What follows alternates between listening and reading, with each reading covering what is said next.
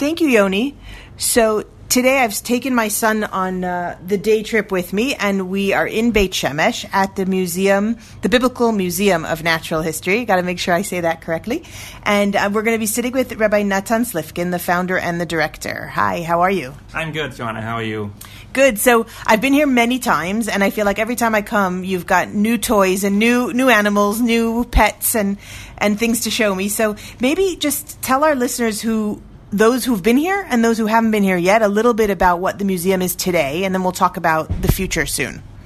All right, so we uh, we present the animal world of the Torah. We have a combination of uh, live animals and uh, no longer alive animals, taxidermy mounts. Um, and it's, uh, it's a unique experience where it's very interactive. People get to, to touch the animals, to feel the animals, and to learn a tremendous amount about the animal world of the Torah and the natural history of biblical Israel. So, do museums like this exist in other parts of the world that you know of? No, we're pretty unique. and this has been your specialty forever, right? Right. Well, as I tell people, you know, my whole life I've been fascinated by animals. My parents took me to the zoo when I was five and picked me up when I was 12. and ever since then, I've been keeping lots of weird and wonderful creatures. And uh, about 20, 25 years ago, I started looking into what does Judaism have to say about uh, the animal kingdom. I found this incredible wealth of material. And, uh, and then it materialized in the form of, of this museum.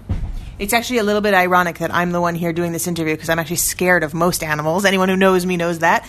But um, everything obviously here is caged and behind, well, I wouldn't say caged, I would say behind safe yeah. glass. Yes, and they start off that way. And then and then he try, he takes out the boa constrictor, and I'm like, no, no, no, no, no. Okay, so um, what is an av- what's a regular tour like for a family that wants to come and see the museum? Well, it's a guided tour. and the current facility, it takes about an hour and a half, um, and it's uh, most mostly indoors, air conditioned.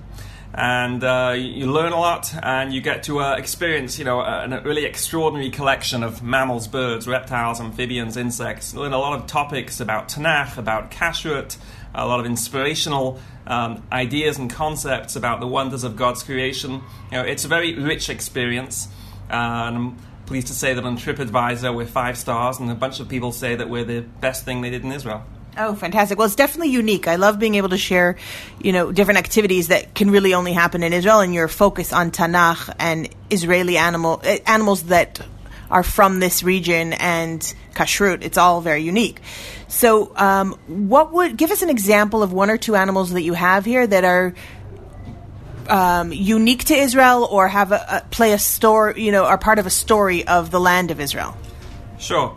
Well, there's a there's a, a verse in Tehillim in Baruch Nafshi which speak which says Harim hagavohim layelim slaim machsel shfanim, which is usually translated as uh, the high hills are for the ibex. It's a kind of wild goat, and the rocks are a hiding place for the shafanim. But what are shafanim? So it's usually translated as rabbit, like in the famous Israeli nursery rhyme, Hashafan Hakatan, yeah. right?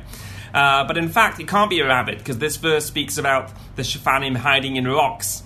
Right? And rabbits hide in burrows, not in rocks. Plus, there's no rabbits in this part of the world. So, what are these shafanim? So, we know from this verse that it's a creature that hides in rocks and that's associated with Ya'ilim, with ibex.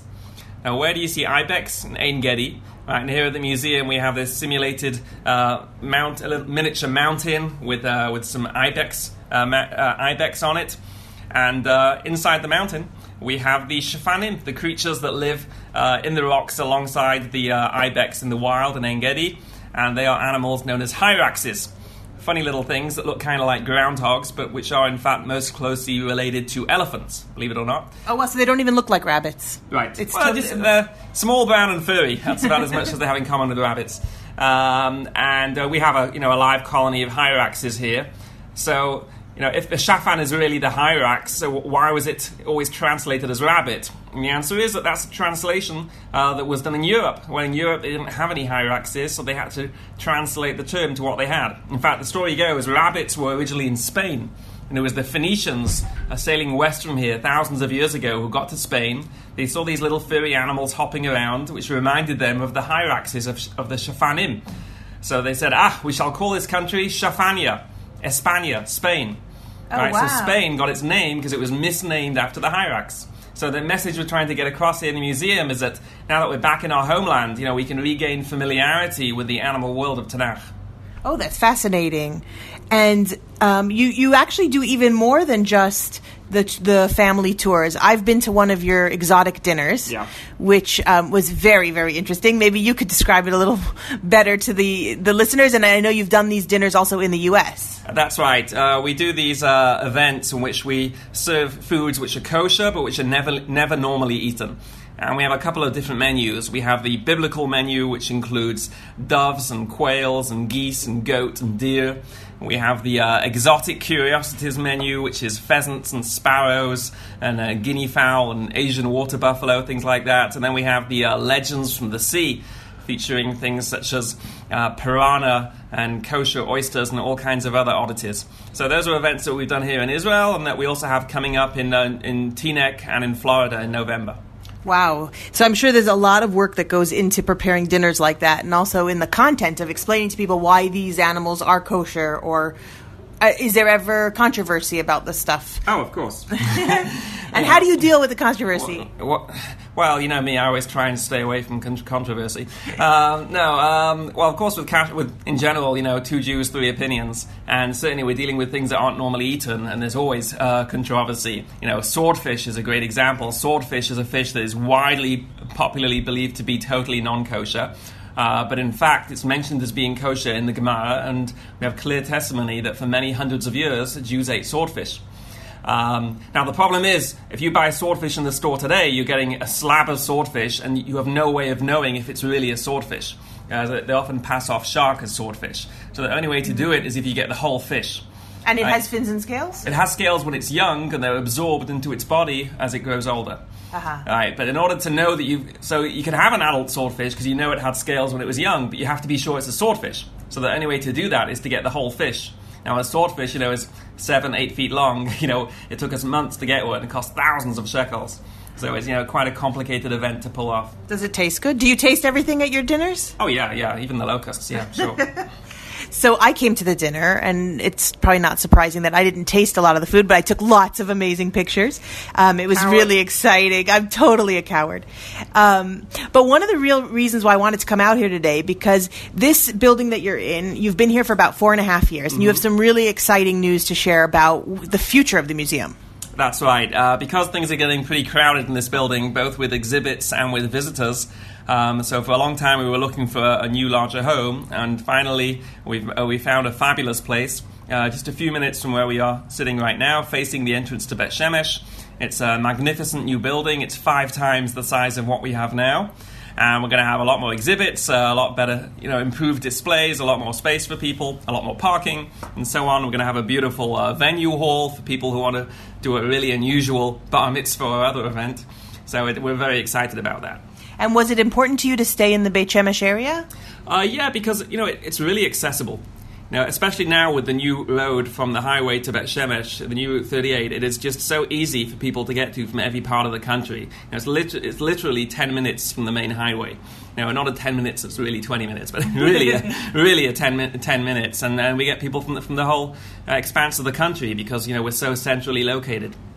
Fantastic. So maybe tell, can you walk us through a little bit what the different exhibits are going to be or how this new museum is going to be different on the inside? Well, we're going to have a whole bunch of different halls. Uh, we're going to have a hall of wonders, uh, displaying the most extraordinary creatures, including, uh, you know, an, an elephant, not a live elephant, but a uh, t- full-size tail of a whale, all kinds of other extraordinary creatures. We've got the auditorium.